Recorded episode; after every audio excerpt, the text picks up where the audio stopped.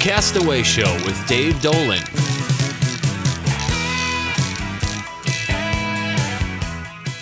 Hello out there, Anza. You're listening to KOYT, Coyote Radio, 96.3 on your dial. My name is Dave Dolan, and I'm here with your local fishing source of information of, of reports. This is the Castaway Show. Join me now, and I'll try to bring you the best local information on where to go, how to catch them, and just enjoy your time on the water. Now, this is just my second edition of this show. I'm not a radio man, so this is all new to me. I'm still trying to work off the rough edges, but I would like your input on this show. Let me know what you think of it. If there's anything you'd like me to cover that I'm missing, if you have any special reports, or if you would even like to come in here and share with me some of your favorite fishing stories. I won't even make you tell what your favorite spots are, but you can reach us at programming at 963koyt.org. That's programming, P R O G R A M M I N G, at 963koyt.org. So give me your input and be a part of this show, and we'll make it all work for us for your best source of local information for fishing here in Anza. Okay, Anza, I'd like to start out with the fishing reports. Let's start off with what's most local, the closest one to us here. That would be Lake Hemet. Unfortunately, Lake Hemet has not been stocked for several months now, and up there at the lake, they're still waiting for the DFG to come in and put some trout into that lake. But until they do, your best bet is probably going to be bass or bluegill fishing. Hope you catch something because um, now the water's turning cooler. Those warm water fish are going to be a little less active, but once they get that stalking from the DFG up there, I'm sure things will pick up quite a bit.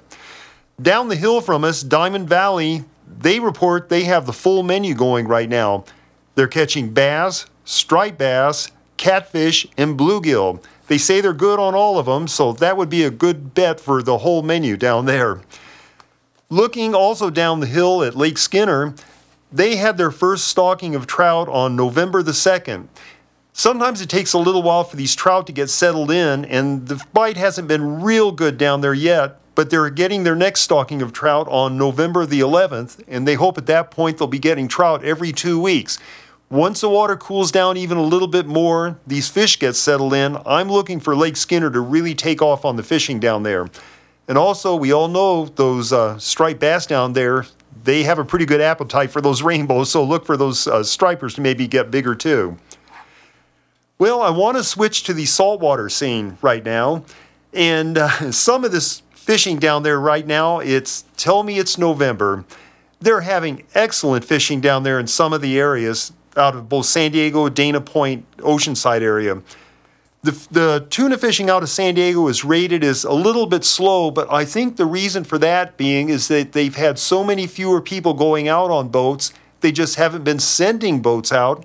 And tuna is one thing you've got to have coverage to be able to find the fish. So if they lucked out and had enough boats going out, I think we still may have the tuna down there, but generally, though, it's rated as slow.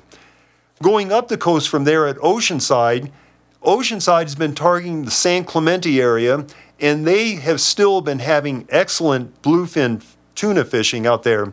They've been averaging one to two fish per angler on these boats, but don't be fooled by that number. These are big fish.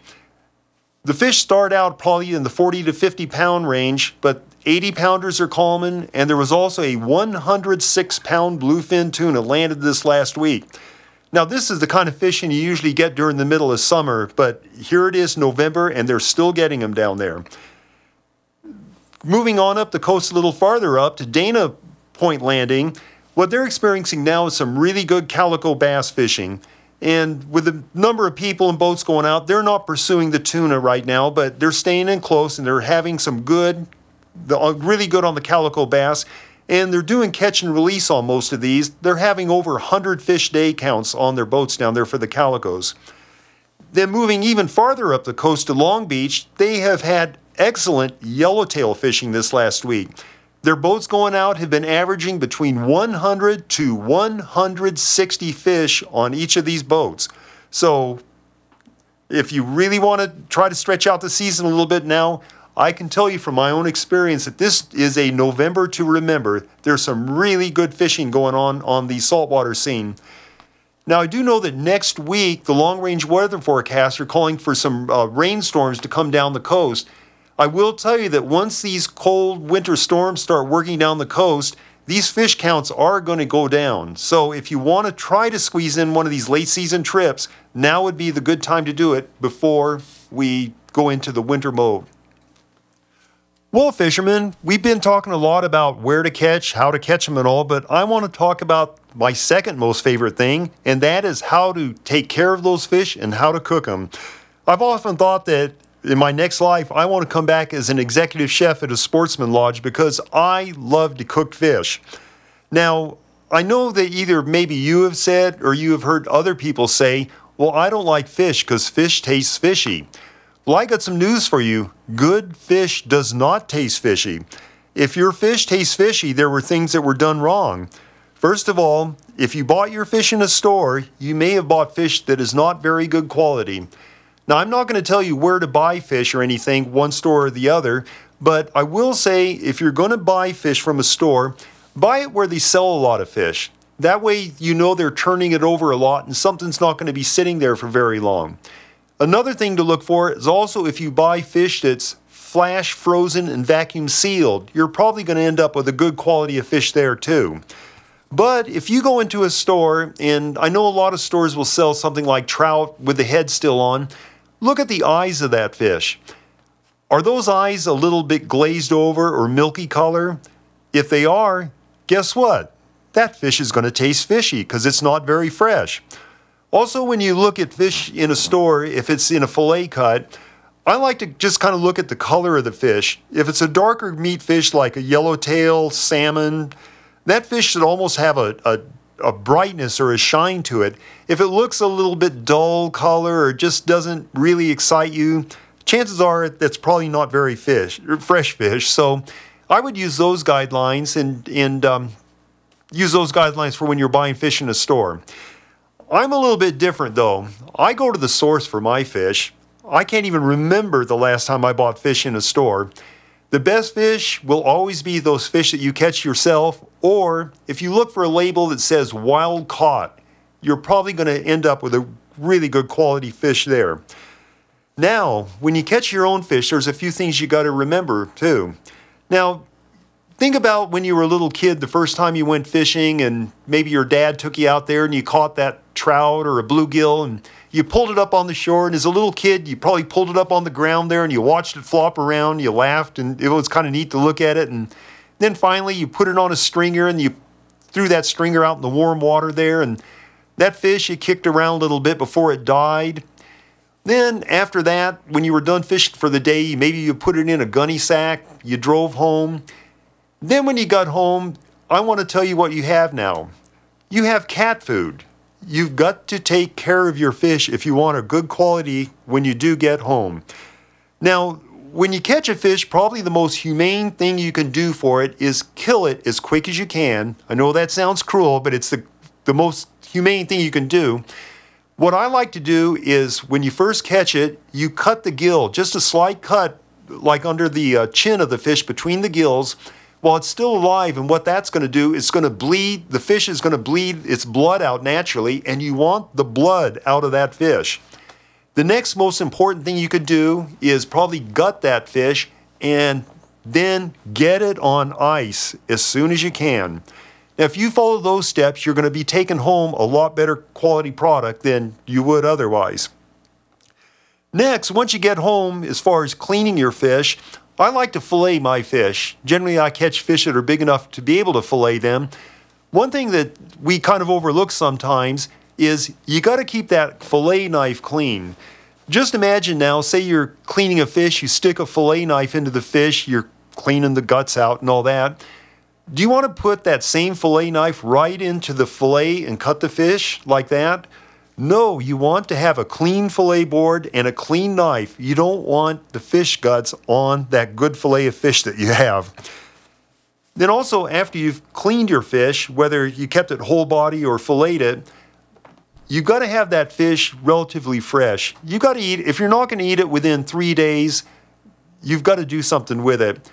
What I do with all my fish is I vacuum seal. I have there's several commercial grade vacuum sealers out there. I won't name their names, but I vacuum seal all my fish. If you do this properly, I've had fish up to two years old that still taste really good. The big thing is you've got to keep that air off the fish. If you put it into a gallon freezer bag and you know you think you squeeze the air out, you haven't. And any air pockets in there is going to cause that fish to deteriorate really fast. And within a few weeks, you've got some nice cat food there. So if you don't have a vacuum seal and you have to put them in freezer bags, one little trick I learned is put them in that freezer bag and then submerge that freezer bag into a big pot of water.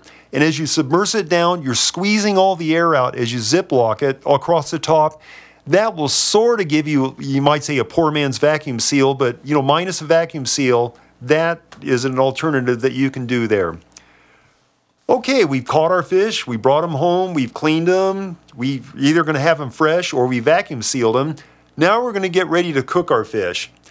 Now, the first thing you want to do is when whether your fish has been kept fresh or if you um, have vacuum sealed and frozen it, once it's very important when you thaw your fish, you want to thaw that fish in a refrigerator. Don't leave it out on the kitchen counter and let it get up to room temperature. That's going to make it taste fishy. So anyhow, do that slow freeze in, in slow, excuse me, that slow thaw out in your free in your refrigerator.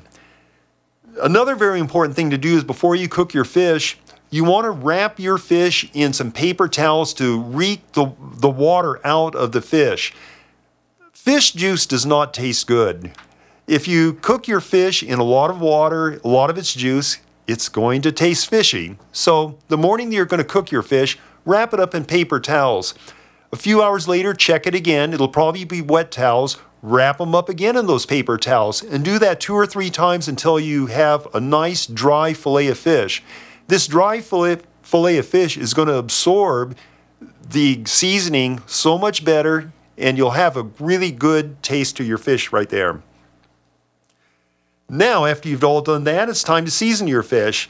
Now, this is just up to your own personal taste. Personally, I find that garlic pepper, a little Italian dressing goes a long ways on most of your fish. There are a lot of different commercial grade seasonings. That's up to your taste, whatever you like to do on that. But I have three rules that are very important on cooking your fish. The first rule is do not overcook your fish. The second rule is do not overcook your fish. And my third rule is don't overcook your fish. Overcooked fish taste fishy. What you want to do is, I like to on my tuna and your darker fish meats, almost leaving that little pinkish inside there. You don't have to eat raw fish, and I really don't care for raw fish all that much myself, but if you overcook your tuna, it's going to take fishy. Also, when you're when you're cooking your fish, just before you're done, I love to put that squeeze of fresh lemon on top of it. That is such a flavor enhancer. It'll really set off the flavors of your fish, and whatever you have seasoned them with. So, anyhow, there are a lot of different recipes out there you can use, but these are just the basics on it. But the most important thing is taking care of that fish before you cook it, and please don't overcook it. I do want to say some of the benefits of eating fish. In my house, we have fish probably three or four nights a week. I just love eating fresh fish, and I got a lot of recipes too. The biggest benefit I find is every year I go to the doctor and have my physical exam. Just this last year, he told me, Dave, he said, whatever you're doing, keep it up. He knows what I'm eating, so that fresh fish is going to have a very beneficial health re- effect for you. Your omega 3s, the fish oils, is probably the best meat you can incorporate in your diet. And if you do all these suggestions I gave you, you'll have a very good quality there and you'll really enjoy eating your fish. Well, okay, anglers, that was um, a lot, of, lot for you to digest out there about taking care of your fish. But if you follow those basic guidelines, I, you'll end up with a good product and your fish will not taste fishy. And you may end up eating it as much as I do. Well, when it comes to recipes, I'd like to close out tonight's show with, um, with a fishing recipe. Now, I know we're getting close to the holiday time right now, so I'm going to give you a recipe that I use a lot. I know at Thanksgiving and Christmas we usually don't think of fish, but this one's kind of an ap- appetizer. And um, when our family gets together, I always make this one. And at Thanksgiving and Christmas, everybody knows that Brother Dave and Uncle Dave is going to bring his ceviche. So I want to give you this recipe here because it, it's a really good appetizer. And if it's done right, I can almost promise you it'll be the quickest thing to go at your next get together. Now, ceviche, this is fish. You're not cooking your fish, but don't be turned off by that. What you're doing is you're cooking the fish in lemon juice. Start off, I like the lighter color fish, but you can do this with yellowtail, or actually just about any fish works with it. What you want to do is dice up your fish into small sections, maybe the size of a garbanzo bean or no bigger than a one inch square cube. Anyhow, you cut up all this fish and put it into a large flat dish. What you want to do then is you want to put lemon juice into that dish. You don't want to make it swim in the lemon juice, but just enough to cover the fish or to the top of the fish, and then you can rotate it. Now, that's your basic cooking that you're going to do with it. This lemon juice, the acids in the lemon juice will cook the fish and you'll see the fish change color while it's doing this. Now, there's a lot of different ways you can season this up to your taste. A lot of people will do it maybe just with a little bit of oregano or garlic or whatever. I like to really dress it up. I like to use uh, chopped red onions in it. I'd like to put maybe some salsa in it. If you like a little bit of heat in it, maybe chop up a little bit of a jalapeno and throw it in there. And if you don't like the salsa, maybe a little bit of ketchup in there too works. But as this lemon juice cooks the fish, you will actually see the color of the fish changing. And once it's completely changed color to a, well, a different color, you know that the fish is cooked. The best way I find to serve this is if you get the tostado style tortillas or on large crackers and just dish this ceviche up onto the crackers. And believe me, this will go fast. It always does at our family get together. So give this a try and hope it works for you. Well, anyhow, I know in today's show we covered a lot of ground there fishing reports, how to take care of your fish, and a recipe. Well, if there's anything you would like to know on this show, as I said at the start of the show, send us an e- email at programming at 963koyt.org and um, let me know what direction you would like to have this show go in, or if you'd like to come on in and join me, you can do that too. So until our next edition, I'm going to wrap up this portion of the Castaway Show. Good luck and tight lines out there on the water.